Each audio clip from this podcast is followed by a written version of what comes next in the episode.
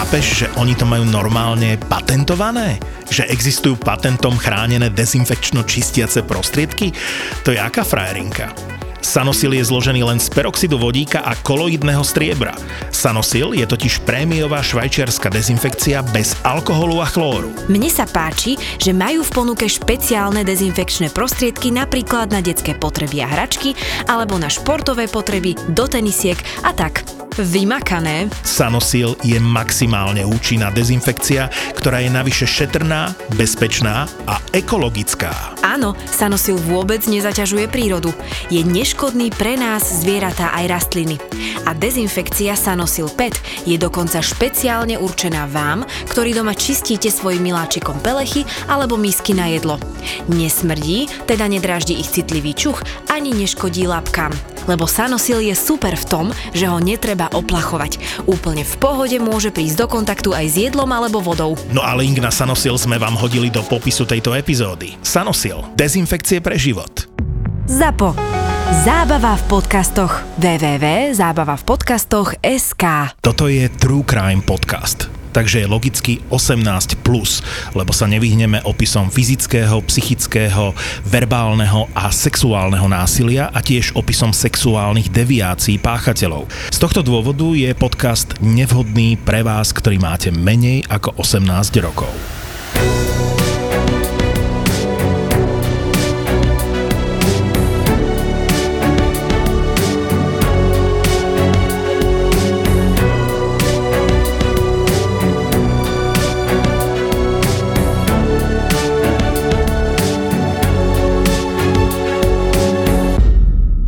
Prvé je to veľa rokov, keď to dobre rátam, tak je to viac ako 30 rokov.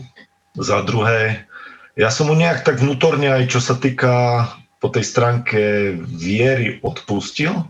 Ja som to dokonca aj tak definoval, že napriek tomu, že on to asi tak neberie momentálne, že to, že som túto tému otvoril, je to aj taká cesta pre neho, aby si ten život možno dal do poriadku so sebou, so svojimi obeťami, lebo ich bolo viac s Bohom možno, keďže bol kňaz, že svojím spôsobom som mu dal na to priestor a čas, aby to urobil, lebo neviem, či by dokázal sám sa k tomu odhodlať. A ja nejaké osobné, ako môj život sa vyvinul dobre, ja, mňa to dúfam teda nejak nepoznačilo tak, aby to ovplyvnilo nejaké vážne veci. Mne sa zase až tak ťažké veci nestali ako iným obetiam, keďže som bol prvý.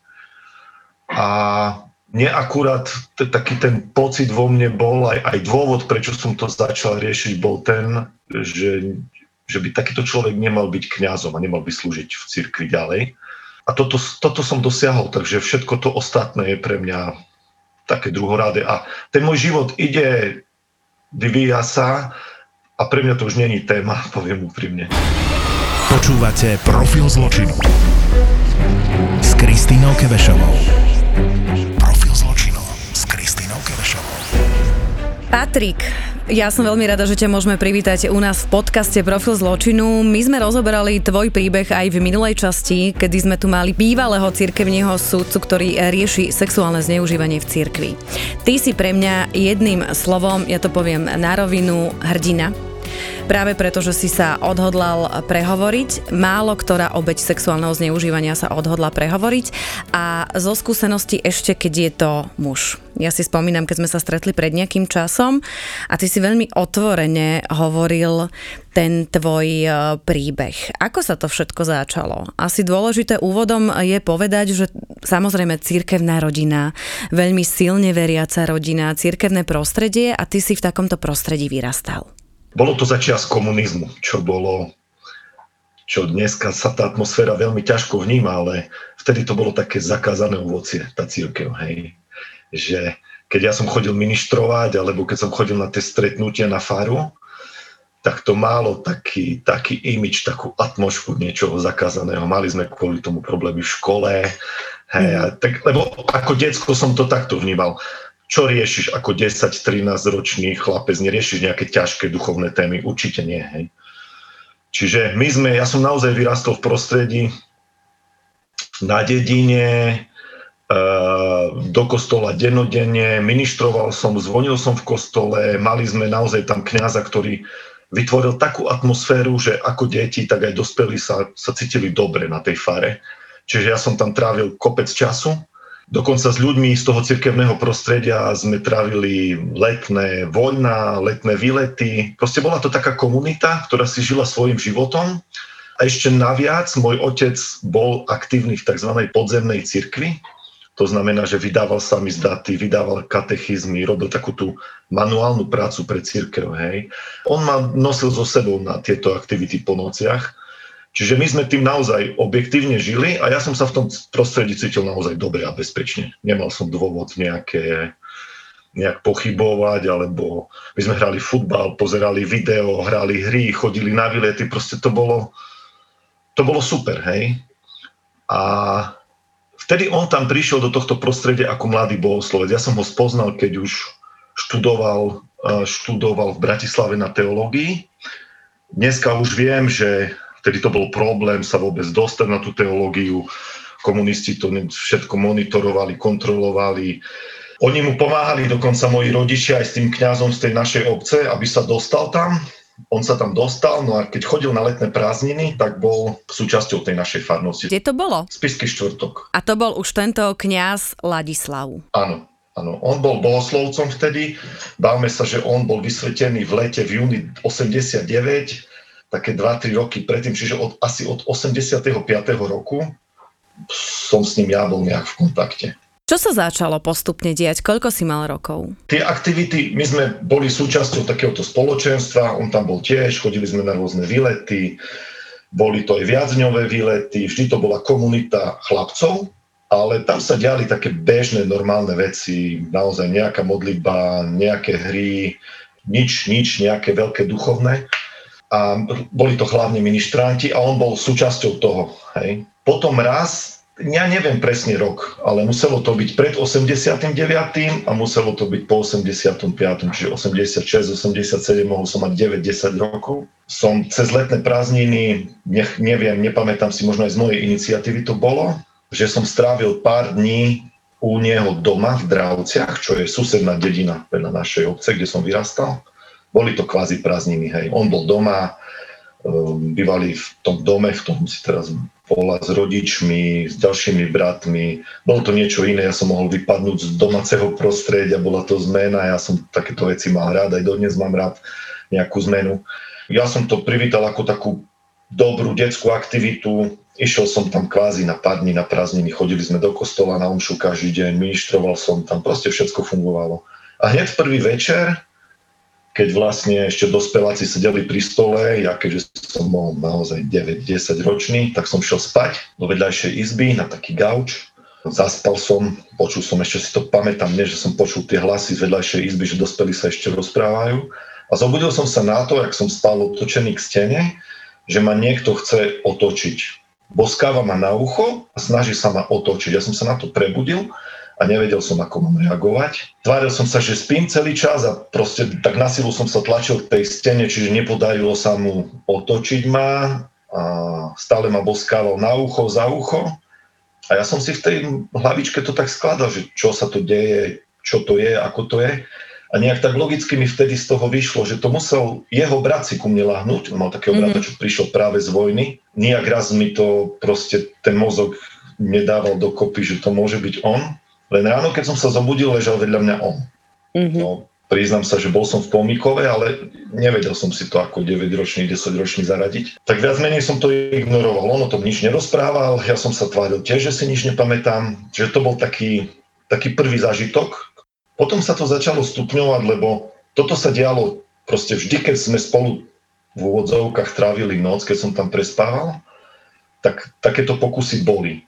Vždy ťa boskával, hej? Vždy ma boskával a snažil sa ma otočiť. Ja neviem, čo chcel, hej. Neboli tam žiadne dotyky na intimných miestach, nebolo tam žiadne hladká, nebol to taký hnusný, chlapský, vlhký, vlhké boskávanie ucha, hej. Keď to takto teraz poviem, prvýkrát som to tak definoval. Potom on keď bol vysvetený za kňaza v 89. hneď prvé prázdniny, keď dobre evidujem, ja som to nejak neriešil vnútorne. Popri tom detskom živote to boli občasné skúsenosti. Báme sa, že sa to stalo možno raz, dvakrát, trikrát za rok. Čiže to nebolo niečo, čím, čím by bol nejak definovaný môj život. ja som normálne fungoval ďalej, on sa stal kaplánom v Detve, zrazu prišla, a zase nepamätám si tú iniciatívu, či to bolo z iniciatívy mojich rodičov, či z jeho, to, toto neviem, dodnes v tomto nemám jasné.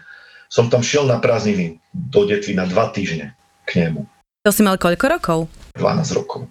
Uh-huh. To bolo prvýkrát. Pamätám si, že to bol prvý môj taký veľký výlet, lebo som šiel prvýkrát autobusom do niekde, niekam ďalej. Takže to bolo také dobrodružstvo. Došiel som tam, on ma vyzdvihol a celé tie dva týždne som tam s ním bol. Tam bola taká fara, bol tam dekan, bola tam gazdina, dvaja kapláni, oni mali také, také ubytovanie individuálne, kde bola izba, chodba, druhá izba, vlastne sociálne veci. Takže bolo tam relatívne privátne bývanie a ja som samozrejme býval s ním a spal som s ním na posteli. A každú noc sa také tie pokusy opakovali.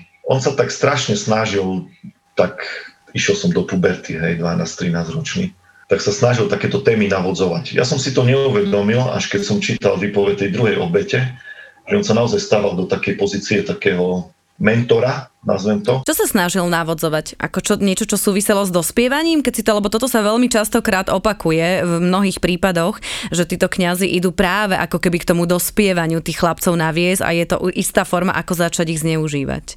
On navodzoval témy typu, či viem, ako sa boskáva, či viem, že pri boskávaní sa musí používať, používať jazyk.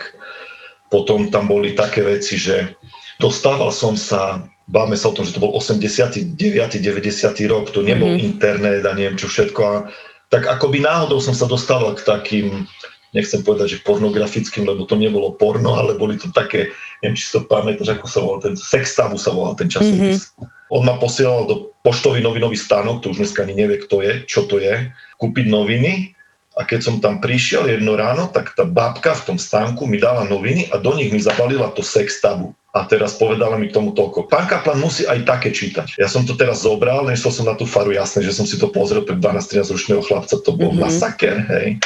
Na toto som mu priniesol s tým odkazom od tej, od tej to bola dôchodkynia nejaká. No, on sa len zasmel, nepovedal nič. Ale to boli také proste body, kedy ja už teraz som presvedčený, že to bolo úmyselné, kedy tak pomaličky navodzoval také tie sexuálne témy, hej.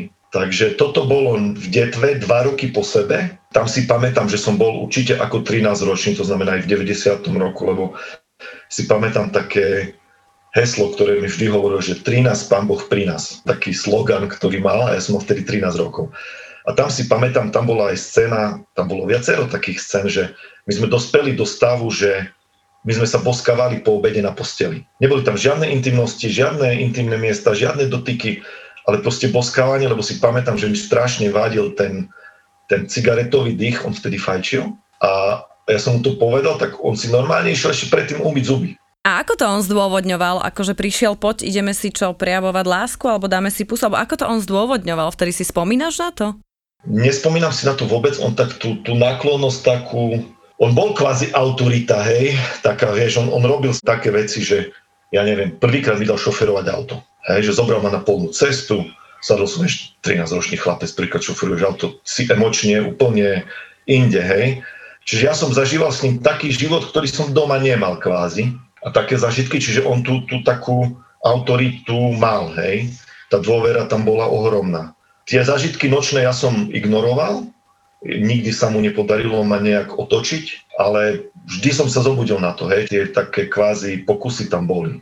To bola kvázi detva, kde to tak aj skončilo. Nikdy nebol agresívny, nikdy proste netlačil, nenasil. On to skôr tak vedol psychologicky, aby ja až potom som si uvedomil, že to bola kvázi manipulácia. Neuveriteľná manipulácia, ono presne obete takto fungujú, že si ich pripravujú a pripravujú si ich niekoľko rokov.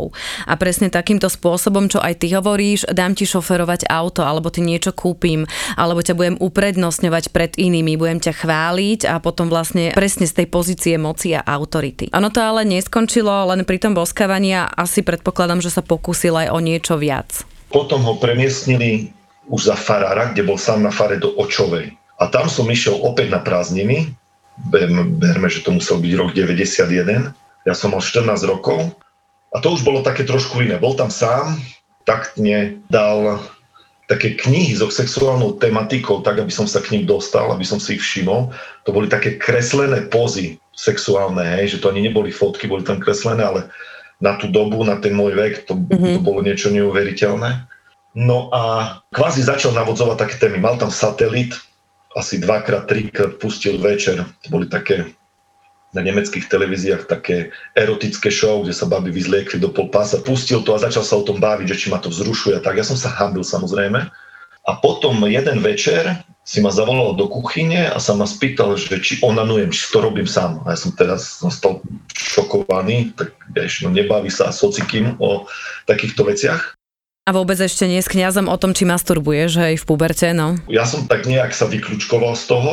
Bol jeden zážitok predtým, tiež v tej očovej už, kde keď sa mu nepodarilo ma prevrátiť k sebe, tak mi zobral pravú ruku, ja som bol otočený teda stále tak, že, že, že teda uh, tvárou k stene a zobral moju ruku a dal si ju na svoj pohľadný orgán. Bol evidentne zrušený. Hej. Ja som sa vždy tváril, že spím. Nic s tým nerobil, len proste potreboval, mal ten pocit, že sa potrebuje, aby som sa ho dotýkal. Hej. Potom sa mi to pokúsil spraviť a to bolo také nepríjemné samozrejme, že ja som nevedel, čo mám robiť, ako mám reagovať. Ako to celé tak prebiehalo, tak ja som sa potom, tak som to prerušil a som povedal, že sa potrebujem ísť umyť. Ja som mal strašnú potrebu vtedy v fláve, že sa musím ísť umyť. Ja to nechápem, hej, to bolo v noci, som mal 14 rokov.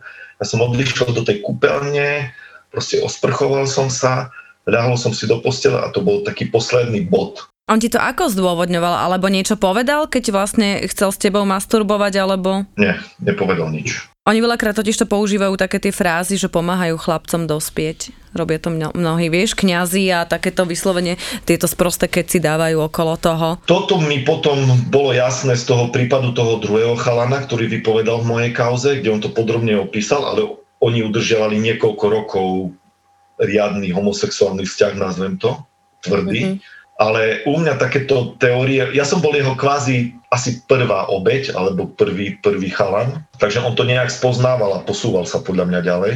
A ja už potom nepamätám, čo sa stalo. Ja som vtedy odišiel z tej, e, z tej očovej a my sme sa už vôbec nekontaktovali. Moji rodičia to neriešili, už som mal 15 rokov, 14-15 rokov. Ty si to povedal rodičom v tom období? Asi nie, že? Nie, nie.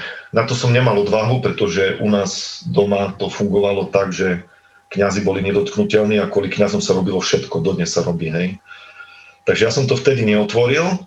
Pravda je, že rok mi prichádzali potom také tie životné situácie. On, my sme sa nestretávali vôbec, on sa vyhýbal takisto.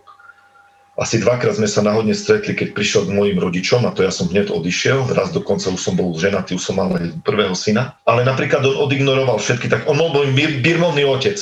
Teda relatívne to by mal byť blízky človek, hej. Keď som mal promocie na vysokej škole, alebo keď som mal svadbu, moji rodičia ho samozrejme pozývali a vždy si našiel výhovorku, prečo nemôže prísť. Vždy tam proste niečo bolo on už sa bál nejakého kontaktu so mnou. Potom prišiel ale u teba veľký zlom a porozprávaj mi o tom, kedy sa to stalo, kedy ty si si povedal, že ti to ostalo v pamäti a ty si sa ako jedna z mála obetí rozhodol to riešiť.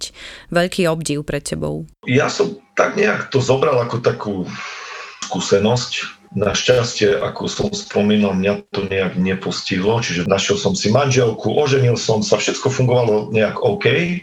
A ja som to ani nejak neriešil, priznám sa. Hodil som to niekde dozadu v hlave. Iba párkrát mi to tak čuklo, keď som, on potom bol v Súčanoch farárom, ho prekladali, ja som to tak sem tam evidoval, keď otec o ňom niečo rozprával. A keď som cez Sučany, keď ešte nebola diálnica, som pracovne prechádzal veľakrát, tak vždy v tých Sučanoch ma to tak čuklo, že tu je farár a on by nemal byť farár. Vieš, taká tá myšlenka. Mm-hmm. Ale to ešte stále som nemal nejakú silu. Vedel som, že niečo by som s tým spraviť mal, ale nevedel som, že čo a ako. Lebo čo povieš po 20 rokoch, hej, s čím prídeš. Potom ale zlom nastal naozaj, keď sa mi narodili deti pán Boh ma požehnal asi pre istotu dvoma chalanmi. A ešte kým boli mali, som to tak nejak nevnímal, ako dospievali a dostávali sa do toho veku, ktorý ja som mal vtedy. Každý večer, keď som s nimi liehal do postele, keď sme šli spať, keď som ich dával spať, vždy mi to tak ťuklo pre Boha, keď som videl na tých chalanoch, že Filip má teraz 13 rokov, ten starší má 10, že aké sú to zraniteľné, naivné deti. A také, mm-hmm. také zraniteľné, naivné detsko som bol aj ja vtedy. Hej? A každý večer to tak prišlo, že keby niekto toto mojim deťom urobil, neprežil by som to, hej. A vtedy taká tá, taká tá zodpovednosť na mňa prišla, že nemôžeš to nechať tak, nemôžeš to nechať tak a hľadal som cesty, ako, ako sa s tým sám vysporiadať ako možno dať nejaký message inde, že sa niečo také deje, lebo aj tie posledné roky, tie kauzy vo svete, ukazujú, že to nebolo ojedinelý prípad. Hej. Deje sa to veľmi často. Ja som si aj vypočula nahrávku, ktorú si mi ty poskytol, kde bol záznam zo stretnutia, kde si sa ty teda s pánom Lacom stretol, neviem, ako mám volať, bývalým farárom, kde si sa ty s ním stretol a ty si mu vlastne povedal, čo sa dialo, že si nezabudol. Aká bola jeho reakcia, alebo mňa to šokovalo, keď som to počula.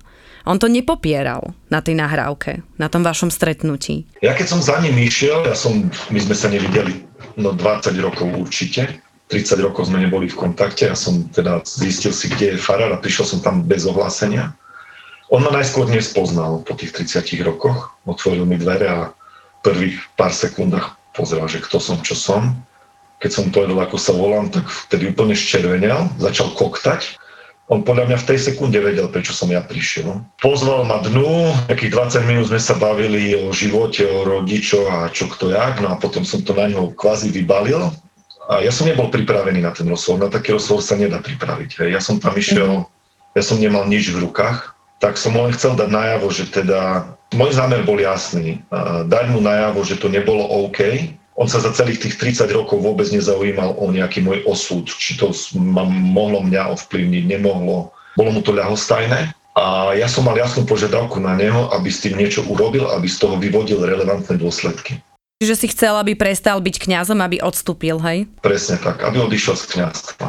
On to celé uznal, dokonca reagoval tak, že on si nemyslel, že ma to ovplyvnilo a tak, že mal také informácie o mne, že žijem sporiadaným životom a podobne a že ja som mu nikdy akože nedal najavo, že ma to ovplyvňuje, čo je tiež chore, že ja 13-ročný chlapec a potom mám dávať najavo, že ma nie, nie, taká vec ovplyvnila. Dobre, ale čo ti povedal? Ty si mu povedal, že zneužíval si ma ako dieťa. A čo bola pána Farára odpoveď? On sa vyhováral, že vtedy bojoval so svojou sexualitou a že teraz som už dospelý muž, že to asi aj chápem, že on tým musel prejsť, ale že už je všetko v poriadku. Čiže on bojoval so sexualitou, to znamená, že mal právo zneužívať deti? Akože sa hľadal, alebo čo? On to takto vnímal, zrejme.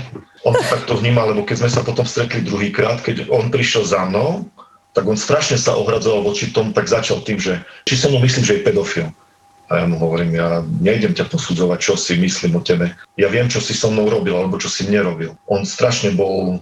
On potom aj z tej výpovede e, toho druhého chlapca jasné, že on to vnímal ako pomoc mladým mužom prekročiť ten prach dospievania. Čiže on ti povedal, že on sa v podstate hľadal v nejakej sexualite a že sa nič hrozné nestalo, hej, že s tebou chcel masturbovať a, a takéto veci a že ti ako keby pomáhal dospieť, že si v poriadku. Ach, boj bože. Požiadal o laizáciu teda nakoniec, či nie? Lebo on sa tam tiež motal a asi neprišiel za biskupom a nepovedal, že ja, Lacko, tvoj verný eh, syn a kňaz som zneužíval deti. Tiež asi špekuloval, že?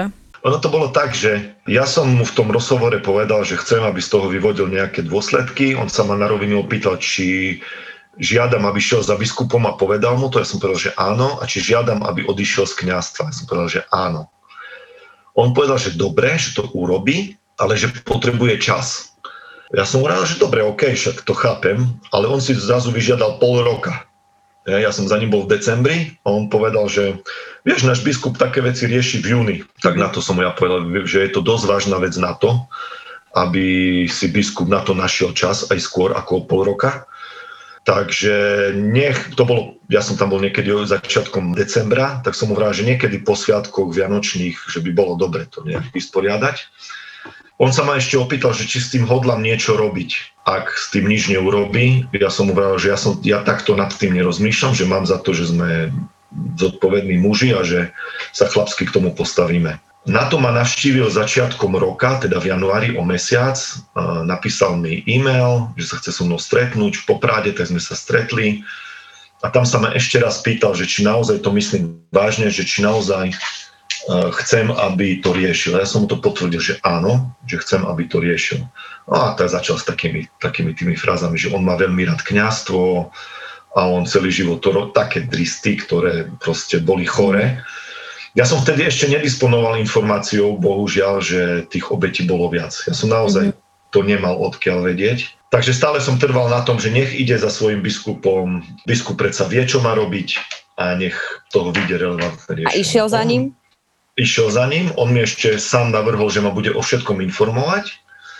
išiel za biskupom, dohodol si stretnutie, preposlal mi e-mail, ktorý konec koncov som poskytol aj vyšetrovateľovi, v ktorom má potvrdené stretnutie u biskupa, to bolo začiatkom, niekedy v polovici januára, s tým, že on tam nedefinoval dôvod, ale chce sa s ním stretnúť v osobnej veci. Mm-hmm. Čiže celkom určite za biskupom bol.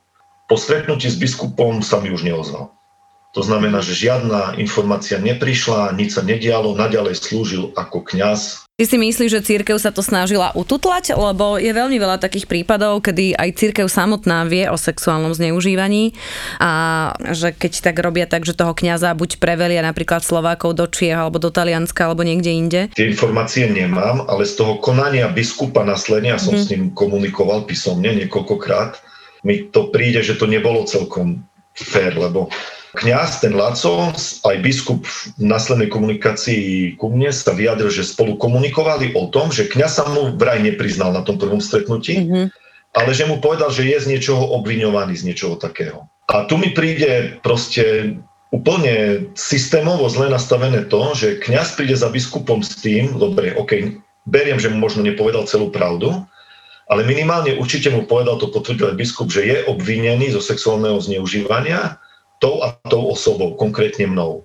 Mm-hmm. Biskup mal všetky nástroje v ruke, aby túto vec preveril. Biskup sa zachoval tak, že kým on nemá oficiálny podnet odo mňa, tak on nemôže začať konať. Čo je hlúposť, lebo oficiálny podnet bolo aj to, že ten kňaz prišiel, lebo ten kňaz prišiel po stretnutí so mnou.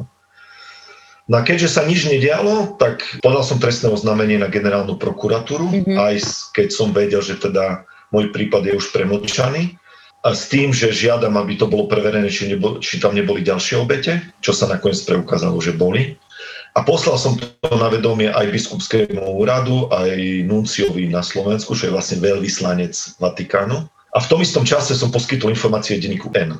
Mm-hmm. To znamená, že biskup dostal podanie odo mňa oficiálne a asi týždeň na toho už konfrontovali aj novinári. Potom biskup už začal konať, samozrejme, po zverejnení môjho príbehu v novinách v denníku N sa ozvali ďalšie obete.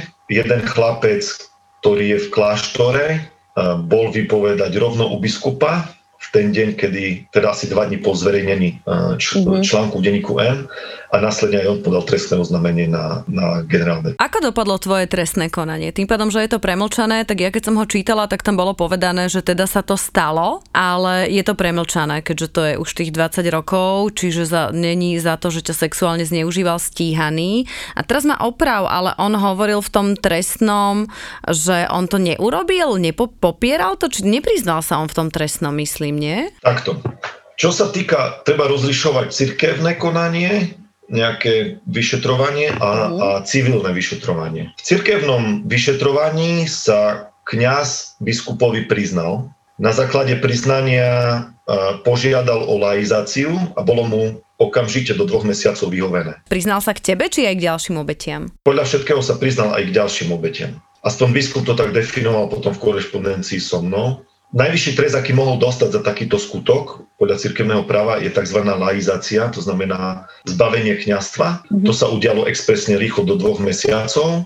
Biskup mi potvrdil aj písomne, že dôvody uvedené v žiadosti o laicizáciu, lebo to musí to ide do Vatikánu a pápež takýto proces uzatvára, bolo jasne uvedené, k čomu sa priznal teda ten kňaz. Paťko, ale počúvaj, keď on sa priznal, tak zase ono bolo povedané, že pokiaľ sa preukáže, že sú obete sexuálneho zneužívania, tak by ich církev mala odškodniť. Teba nejako odškodnili? Ako sa k tebe zachovali? Toto je zase taká story sama o sebe že ja som teda počkal na výsledky civilného vyšetrovania, uh-huh. kde teda sa preukázalo, že boli ďalšie obete a nedalo mi a napísal som biskupovi, bansko biskupovi, ktorý bol jeho priamým nadriadeným celé roky, list, v ktorom som mu popísal celý stav, čo sa dialo, ako dopadlo vyšetrovanie. Biskup na to reagoval tak, že osočujem církev, osočujem jeho, a že on vlastne nemá s tým nič spoločné, že on konal správne. Moji rodičia sa s ním chceli stretnúť, keďže pre nich to bola tiež mm-hmm. rana, odmietol absolútne stretnutie s nimi. Čiže církev do toho dala totálne ruky preč. Pre nich to bolo uzavreté tým. To bola taká právnická kľúčka. Oni mali oficiálne začať normálne podľa cirkevného práva cirkevný proces. ale tým, že on sám požiadal o laizáciu, oni sa vyhli celému vyšetrovaniu, oni vôbec neriešili, či existujú ďalšie obete, aj keď tie indície sú jasné. A biskup poskytol vyšetrovateľovi civilnému aj vypovede ďalších ľudí z, e, z farnosti, ktorých kniaz pôsobil, kde boli jasné indície, že boli ďalšie obete Cirkev v tomto neurobila nič. Tým pádom, že on odstúpil z cirkvi, tak pre nich je vec uh, vyriešená. Čiže vôbec sa nesnažili hľadať nejaké obete, lebo oni by ťa, keby to bolo v takom našom možno, že vysnívanom svete čistej cirkvi, tak mali by všetky obete odškodniť, mali by všetky obete nájsť, uh, či už aj finančne, aj nejako morálne samozrejme poskytnúť tú oporu a mali by to teda priznať a riešiť, ale hej, takto sa to zase uh, ututla, aby sa o tom nehovorilo asi. Biskup zvolil taktiku nestretávania sa, minimálnej komunikácie, formálne odpísal na dva listy, aby zase nemohol byť napadnutý, že nekomunikoval. Dokonca urobil ešte takú fintu. Ja som už v prvom liste alebo v podaní žiadal biskupa aj orgány v trestnom konaní, aby sledom na citlivosť kauzy, aby zachovali plnú anonymitu moju. Mm-hmm.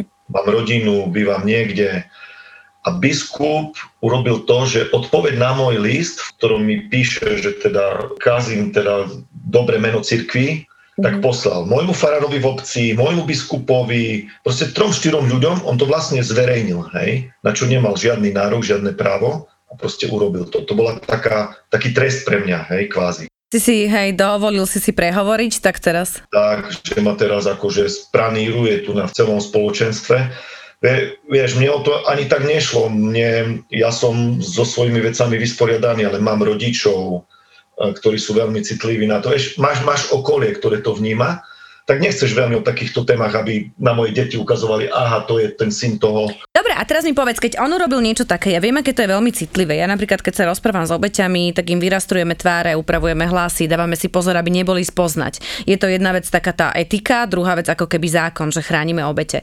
Keď on urobí takýto prehrešok, že evidentne to urobí nie je niekto, kto by mohol ešte jeho riešiť, lebo ono to nie je OK, že zverejní meno a na druhej strane áno, je tam taká tá forma toho zastrašovania, ja som to zažila v Sabinove, kde bola tiež takáto komunita. A bolo to veľmi podobné, že tí rodičia zneužívaných, zneužívaného dievčatka sa museli dokonca presťahovať, že boli ako keby vyhostení z tej kresťanskej komunity. Tiež hovorili o tom, že boli zverejnené ich údaje a bolo to presne ako cez kopírak, ako hovoríš. No presne s takýmto úmyslom si myslím, že ten biskup to nejak robil. Existuje spôsob, ja, ja ten krok ešte stále zvažujem. Môžem sa obrátiť na rímsku kúriu, ktorá môže prešetriť jeho konanie celé v tejto kauze, či konal právne podľa cirkevného práva. Priznám sa, že aj s pánom Rozekom to máme rozdebatované, len ešte sme ten krok neurobili. Profil zločinu.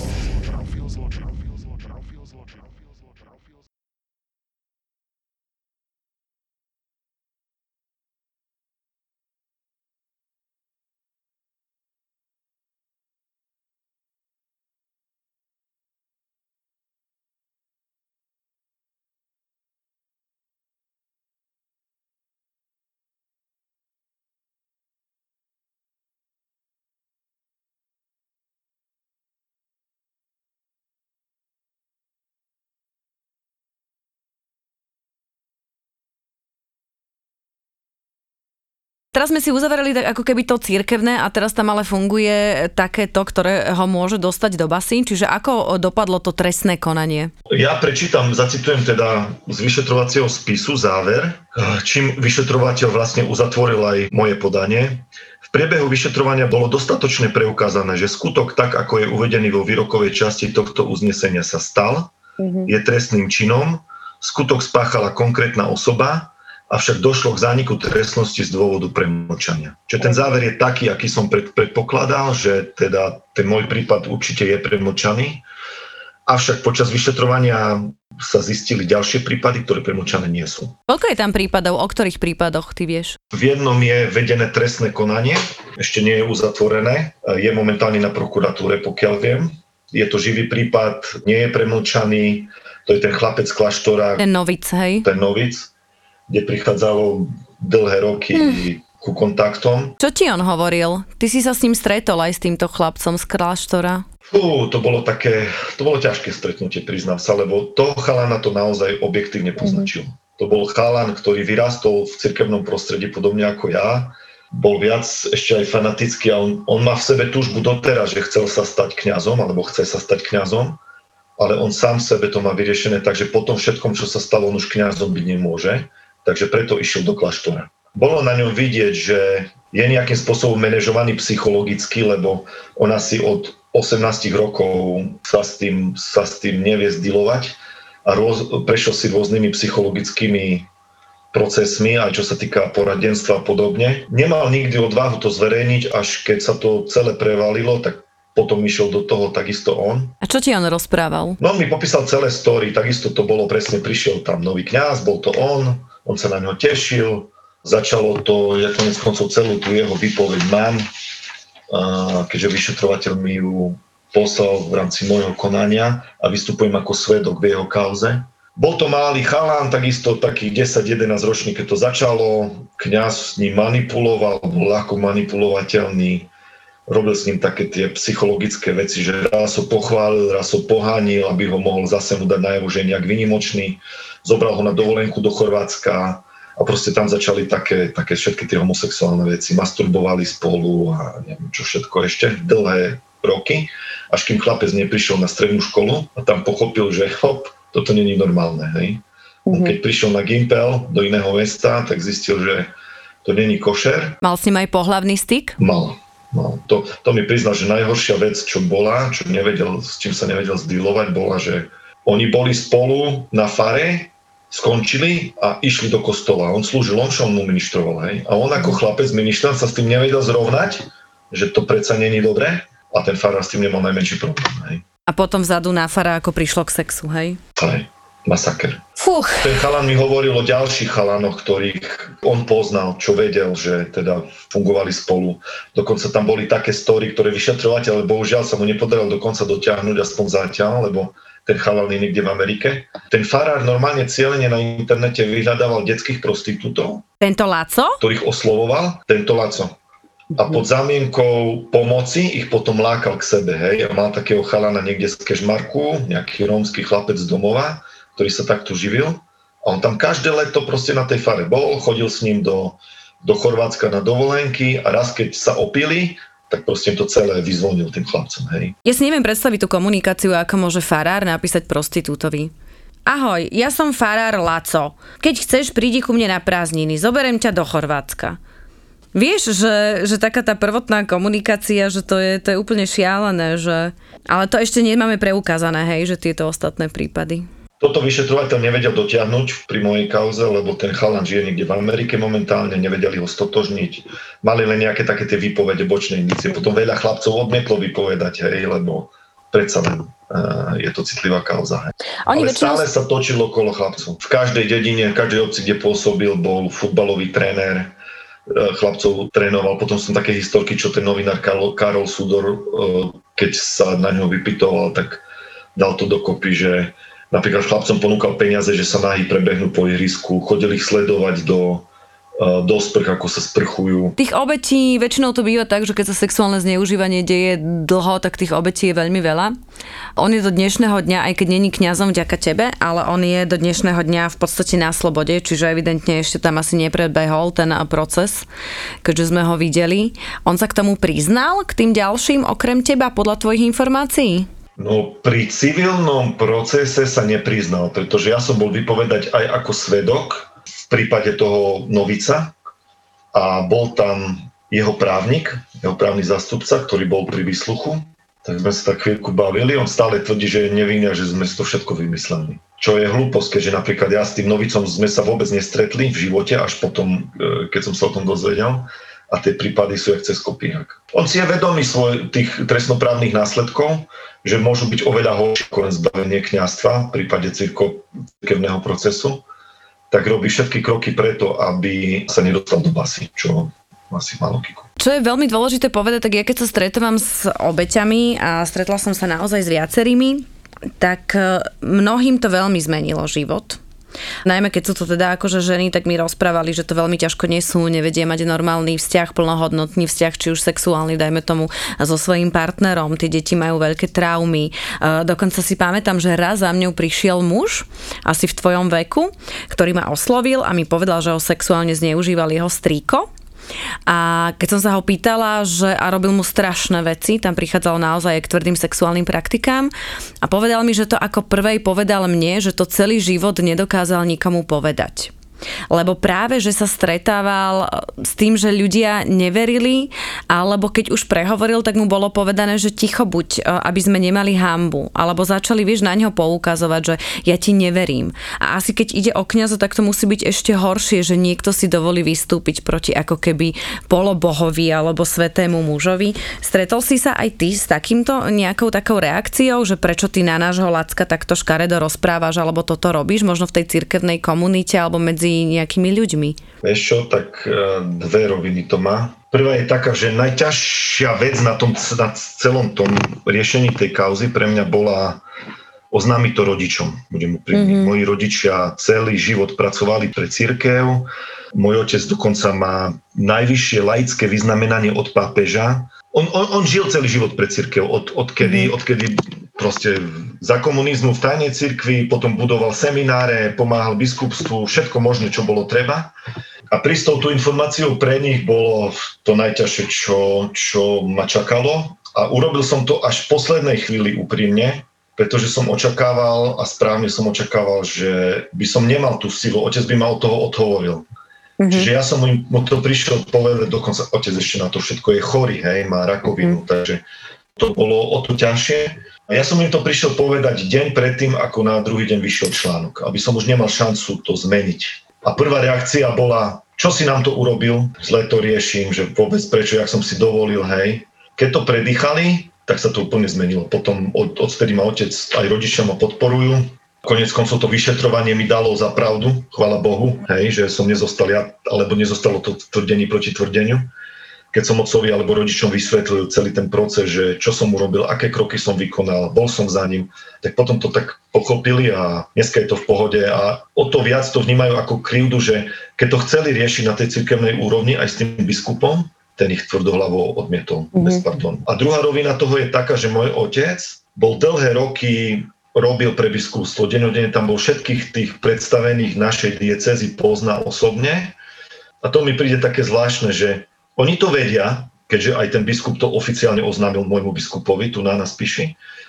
Nikto z tých jeho priateľov, s ktorými 30 rokov, 40 rokov fungoval, z tých kňazov, nemal tú silu prísť za ním, aspoň ho poklepať po pleci, že máš to ťažké. Alebo sa spýtať, či niečo nepotrebuje nejakú duchovnú podporu. Ani hej? jeden z tých kňazov, ani jeden z tých predstavených, ani biskup, ani nikto a má tam naozaj blízkych ľudí, ktorí, s ktorými 40 rokov fungoval, pre nich je to také niečo, o čom nechcú sa ani baviť. Oni mm-hmm. sa mhm. tvária, najlepšia tá taktika tváriť sa, že to neexistuje. A napriek tomu, že poznajú mňa od malička, poznajú mojich rodičov dôverne, nič. Absolútne žiadna reakcia. Tak nie si jediný, kto mi hovorí takýto prípad. Nepočula som ešte niekoho, kde by mi bolo povedané, že sa církev ospravedlnila alebo že by povedali, prepač, povedz mi, čo to urobilo s tebou a s tvojou vierou? Možno aj pod vplyvom tejto skúsenosti som nikdy nebol nejaký bigotný veriaci. To znamená, že ja obdivujem takých ľudí, ktorí proste veria tak, že im povie pán Farár na uši v nedelu tak a je to tak a neriešia mm-hmm. to. Ja som stále bol taký pochybovačný, stále som to nejak v sebe riešil. Konec koncov ja som vyštudoval filozofiu, teológiu, laickú, právo, čiže ja som hľadal nejaké tie spôsoby. V zásade môžem povedať, že nejak tou vnútornou vierou to neotriaslo nejako. Čiže stále veríš v Boha a veríš v dobro. Stále verím Boha a všetky tie hodnoty, ale napríklad na spoveď nedokážem ísť. Je to... Tam už je ten kňaz, hej, že je to církevný úkon. Je to pre mňa úplne... Neviem, či niekedy dostanem silu a rád by som, lebo verím v tú posvedcujúcu moc toho, ale nemám tú silu ísť za nejakým kňazom, a teraz napríklad povedať mu toto. Vieš, tá dôvera tam... A ja viem, že sú kňazi, ktorí sú 100% dobrí a, a, a žijú to, čo mu veria. Ja o tom nepochybujem, aj poznám takých, ale podľa mňa ten systém to ich roluje. Aj z tej reakcie na, na, na, môj, na mojich rodičov mi je jasné, že oni to nechcú, oni o tom nechcú počuť, oni to nechcú riešiť. Uh, ja keď som to riešil s jedným kňazom, ktorý sa tomuto venuje na Slovensku, a on študoval, robil si doktorát v čase, keď sa podobné kauzy diali v Írsku a vtedy to sa to tam lelo a dokonca v Írsku to dospelo do takého štádia, že církev volali, že černá mafia. Mm-hmm. Lebo to tak to fungovalo. A ten kňaz sa vrátil z toho Írska a on mi to povedal osobne, to je osobná skúsenosť, hovorí, ja som so všetkými biskupmi hovoril som im, že takéto veci sa stali v Írsku a oni všetci biskupy mi rovnako odpovedali, že to sú vymysly médií, že to nie je pravda. A on hovorí, on je dnes rektor e, seminára, čiže to nie je celkom bezvýznamný kňaz. A on povedal mi, on mi povedal toto. A dneska už viem, že všetci títo biskupy, s ktorými som ja osobne hovoril, takéto kauzy na svojich biskupstvách riešili. Mm-hmm. Čiže vedeli o týchto prípadoch oni ani medzi sebou o tom nechceli sa baviť. Prečo sa to deje? Je to kvôli peniazom? Je to kvôli tomu, že keby sa poškodilo ako keby meno cirkvi a hovorilo sa, že naozaj je veľa obetí sexuálneho zneužívania, tak by ľudia prestali dávať možno peniaze, prišli by o financie? Je to zase to dobré meno? Neviem, nechcem, nechcem to hodnotiť. Určite sú tam také tie obavy z toho, lebo v Amerike sú to masakrálne sumy, ktoré sa vyplacajú za odškodňovania v Európe ale nie je vôbec takýto právny systém, čiže ani to e, reálne nie je možné, aby ničomu takému to došlo, ale skôr si myslím, že taká tá hra na slepú babu, napriek, v rozpore s tým, čo napríklad tvrdí Svetý Otec, hej? Mm-hmm. Lebo Svetý Otec je dosť otvorený k tomu a vraví, že aj médiá, ktoré o tom informujú, aj obete, ktoré o tom informujú, proste treba chrániť, hej? U nás na Slovensku stále žijeme 50-60 rokov dozadu. My sme niekto to, aj z toho chovania toho biskupa voči mne a voči mojim rodičom z tej komunikácie bolo vidieť, mm. že najviac som naštvalo to, že ja som si dovolil vôbec nejaký laik, niečo také priniesť na svetlo sveta, že som si dovolil to dať do médií. Toto bol najväčší môj hriech, hej. A ja som ti veľmi vďačná, že si to urobil, lebo vďaka tomu, že si prehovoril, tak e, vďaka tomu on není kňaz a vďaka tomu si zachránil životy, čo si ty neuvedomuješ možno množstvu detí, nielen tomu jednému novicovi, ale množstvu detí. Čiže tak tak ako som povedala úvodom, hovorím to aj teraz, že si veľký hrdina a ja ďakujem Bohu, tiež som veriaca a verím v Boha, ale áno, mám problém s cirkvou a nebudem zatvárať oči, čiže ďakujem Pánu Bohu za ľudí ako si ty a že si sa rozhodol prehovoriť a že si povedal ten príbeh. A Paťo si si veľká výnimka, taká žiarivá e, obete, ktorá dokáže otvorene hovoriť, ktorá dokáže žiť e, normálne život, že to nezanechalo v tebe nejakú veľkú traumu a pre mňa si možno, že takým správnym poslom a bojovníkom v tomto svete. Ja práve preto si myslím a ďakujem aj ja tebe, že o tom treba hovoriť, lebo určite takýchto obetí je viac. Nie každému sa podarilo to, čo mne, že dokázal sa s tým zdýlovať a žiť normálne. A mal som aj šťastie v tom, že sa mi to podarilo nejak poskladať tak, že to vyšlo a že, že som nezostal v roli nejakého iba klamára alebo obviňovateľa, že teda to vyšetrovanie dalo za pravdu tej mojej verzii, ktorá teda samozrejme je pravdivá. Ale treba posilniť tie ďalšie obete, lebo je ich viac. Sú to chlapci, sú to dievčata, sú to ženy, sú to muži. Deje sa to veľa, to sexuálne zneužívanie v cirkvi? Osobne si myslím, že áno. A prečo? Je to tým celibátom, alebo čím, čo si ty myslíš?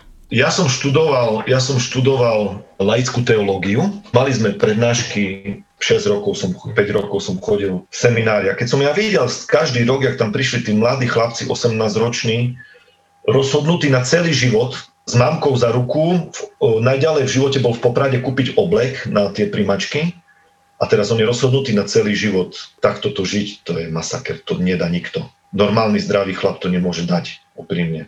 Žiť ako v celibáte a takto, hej? Druhá vec je, že je to ťažký život tých kňazov. Ja im toto nezavidím. To je tak osamelý život, vieš si to predstaviť, vždy sa vraciaš domov z práce, máš nejaký domov, máš nejakých známych, oni, oni toto nemajú. Ja im, toto je veľmi ťažký život, veľmi ťažké rozhodnutie. Klobok dolu pred tými, čo to, čo to dokážu zvládnuť celý život. Ja som naozaj poznám pár kňazov, ktorí sú oddaní a žijú verne a jeden kňaz v jednom rozhovore raz povedal, to už bol kňaz, ktorý má za sebou strašne veľa, dodnes pracuje na misiách, proste urobil strašne veľa pre církev a pre ľudí a keď sa ho pýtali, že čoho sa obáva najviac, vieš čo povedal? Aby nestratil vieru. To povedal mm-hmm. 55-ročný človek, ktorý celý život tú vieru žil a toto je pre mňa neuveriteľná vec. A takých ľudí je podľa mňa veľmi málo.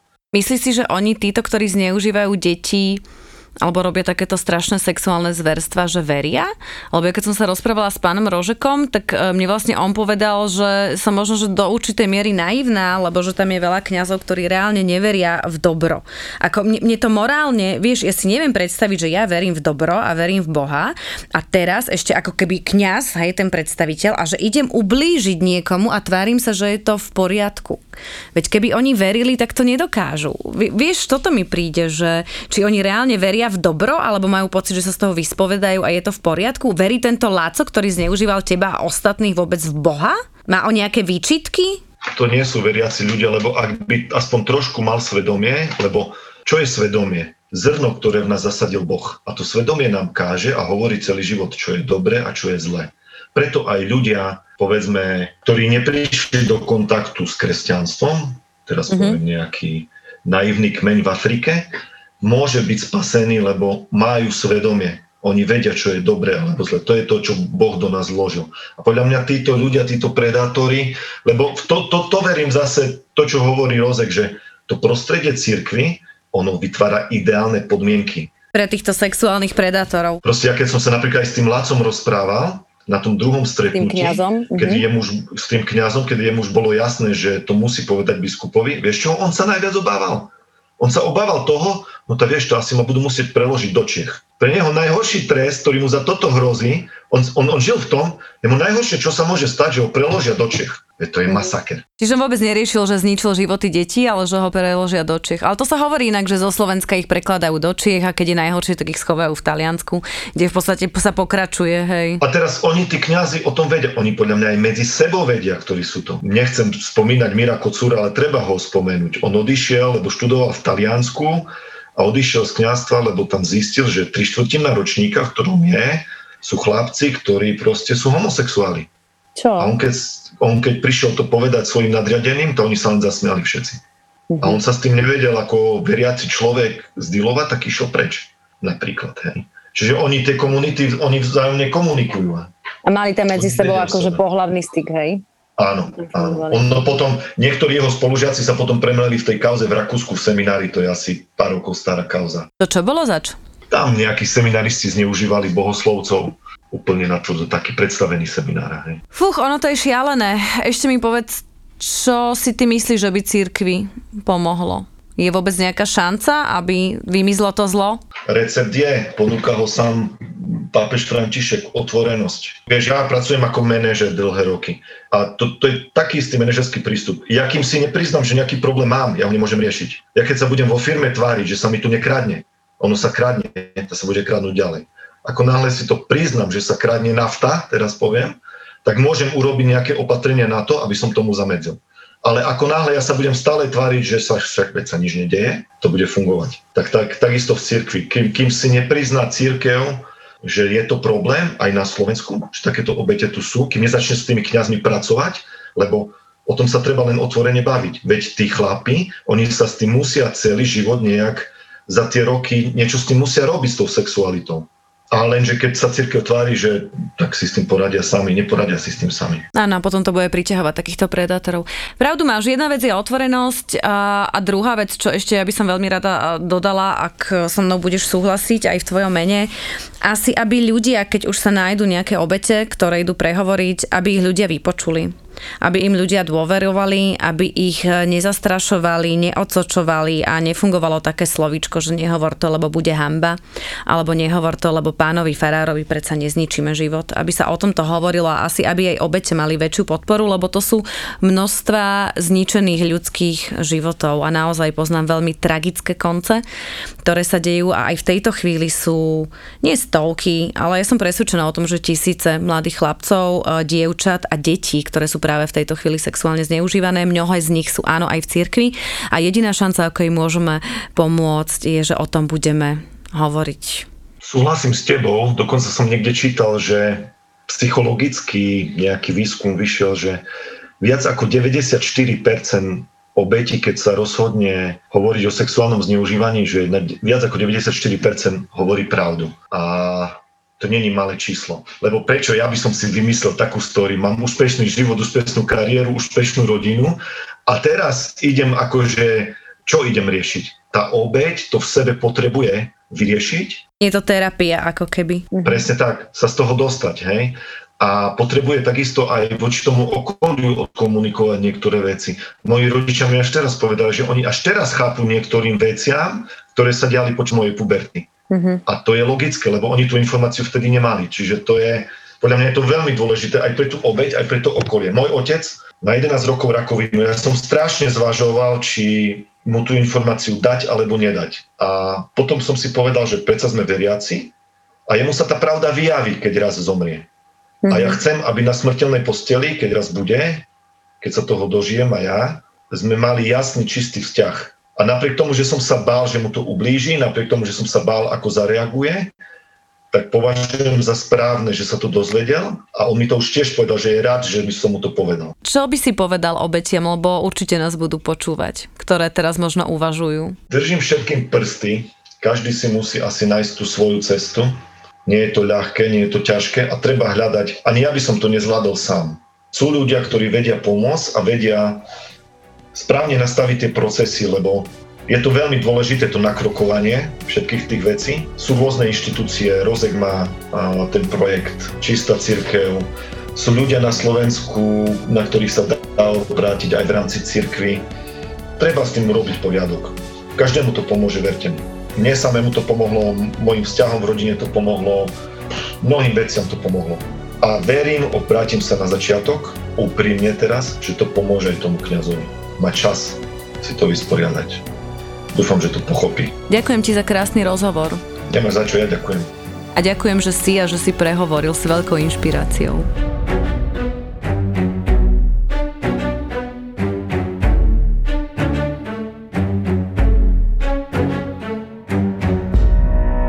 nemusíš nikomu hovoriť, že si dobrý aniel.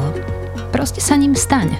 Dobrý aniel finančne pomáha rodinám s deťmi, ktoré bojujú s rakovinou alebo inou ťažkou diagnózou a nie vlastným zavinením, ale vinou osudu sa dostali do finančne komplikovanej situácie. Keď sa staneš dobrým anielom, presne uvidíš vo svojom anielskom profile, komu idú tvoje peniaze do posledného centu. Dobrých anielov, ktorí každý mesiac prispievajú hoci len malinkou sumou rodinám a deťom, ktoré sú ťažko alebo nevyliečiteľne choré, je stále viac. Plus, teraz to môžeš byť aj ty. Dávanie je jeden z najlepších spôsobov, ako si užiť peniaze. Vyskúšaj si, aký je to pocit. Bude sa ti páčiť. www.dobrýaniel.sk